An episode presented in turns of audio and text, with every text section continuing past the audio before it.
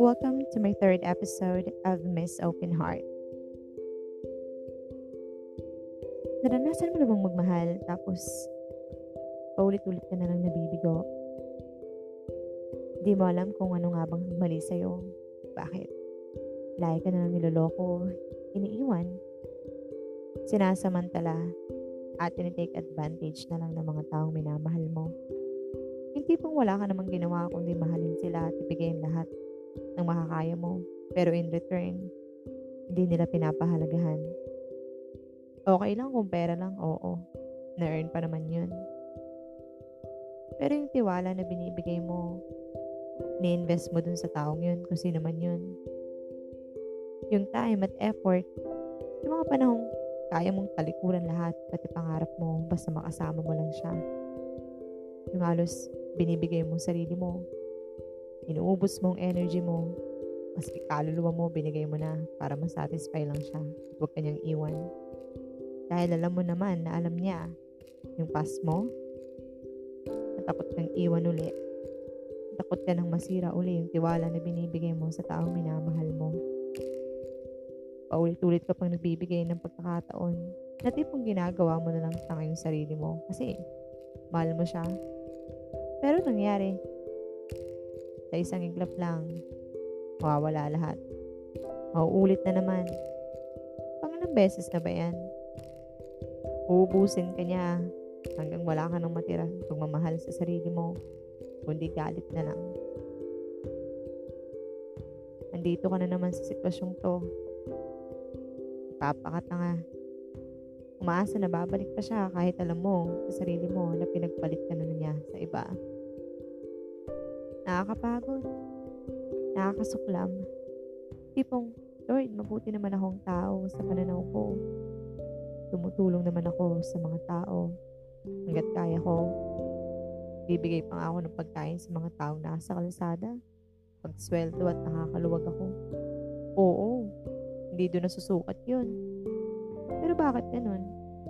Kahit anong gawin ko, kahit anong gawin kong mabuti sa mga tao nasa paligid ko, Maski mga kaibigan ko, ramdam ko na parang naalala lang nila ako pag may kailangan sila.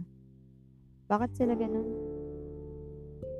Mga bulong sa sarili ko na paulit-ulit kong narinig sa araw-araw hanggang sa mamanhid ako sa mga masasakit na salitang yon. Nakalimutan ko ding gumiti at maging masayahing taong muli. Totoo nga pala, no? Totoo nga. Sinasabi nila, pain changes people. Sakit lang.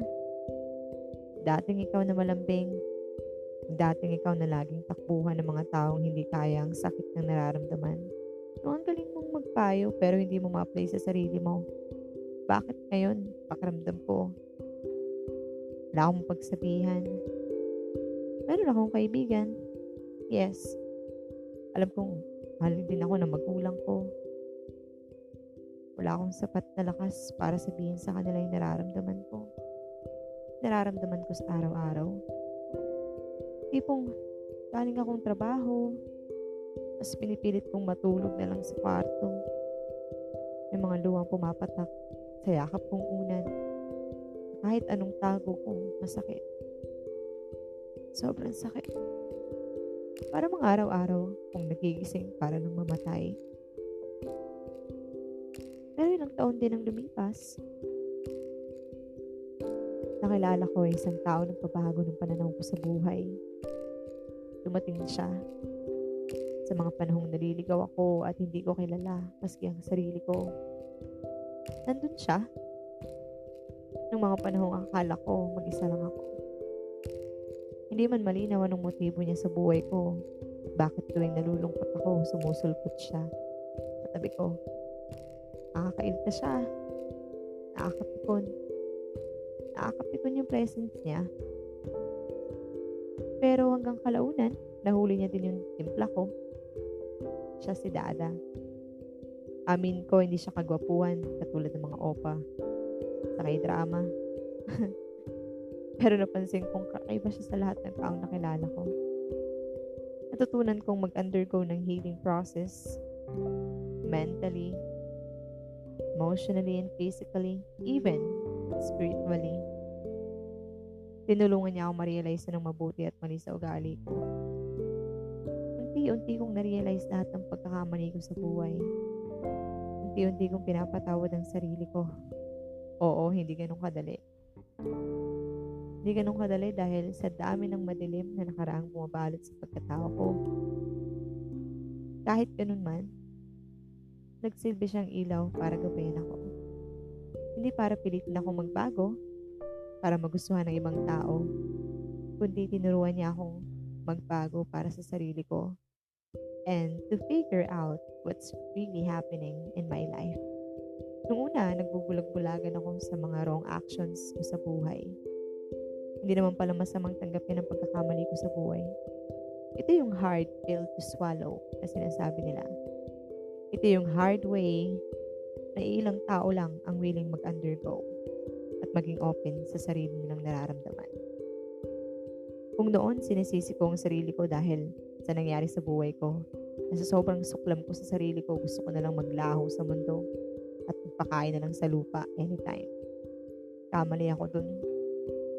Hindi ko dapat binubuli yung sarili ko. Dapat ko palang iningatan at minahal yung sarili ko. Dapat ko palang prinotektahan yung sarili ko mentally, emotionally, physically and spiritually. Doon ko na-realize yung self-worth, doon ko mas lalong naintindihan na dapat pala ako muna. Dapat pala, bago ko i-consider yung ibang tao, sarili ko pala muna. O pala muna. Nakalimutan kong bigyan ng pansin yung sarili ko sa mga panahong akala ko yung mga taong mahal ko ang pupuno sa pagkatao ko. Hindi pala. Ako pala dapat yung unang nagmamahal sa sarili ko. Ako pala dapat yung magsasabi muna ng salitang mahal kita sa harap ng salamin bago sa ibang tao. Nakalimutan kong ingatan yung sarili ko dahil umasa ako na may isang tao na iingatan ako gaya ng pag-iingat ko sa kanila pero hindi. Dapat pala, iningatan ko muna yung sarili ko Iningatan ko muna yung sarili ko, yung puso ko. Oo, bago yung puso ng iba. Ako pala dapat muna. Kaya ako naririnig, umanto, nakikinig ka kung sino ka man. Sana unahin mo yung sarili mo. Buhin mo muna yung sarili mo. Take time to heal your broken heart. Take time to heal on your past traumas Matatapos din yung mga gabing puno ng luha. Matatapos din yung mga araw na akala mo walang katapusan at masasabi mo na kaya mo pala. Kinaya mo at kakayanin mo pa. Yun lang kaibigan. Ingat ka lagi. Salamat sa pakikinig. Hanggang sa muli.